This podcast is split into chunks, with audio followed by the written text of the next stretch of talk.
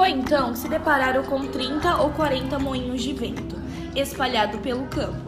Ao vê-los, disse Dom Quixote ao seu escudeiro: Ali estão, Sancho Pança, 30 desaforados gigantes, ou pouco mais, aos quais vou dar o combate e tirar-lhes a vida. Tomarei deles os bens que eu possuí, e assim começaremos a enriquecer. Que gigantes! Aqueles Indagou que, Chanso Pança. aqueles que estão ali, de braços enormes. Veja bem, meu amo, aquilo não são gigantes, e sim moinhos de ventos.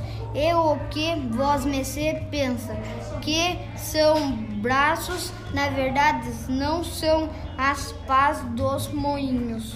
Já se vê que não és versado nessas aventuras. Disse Dom Quixote.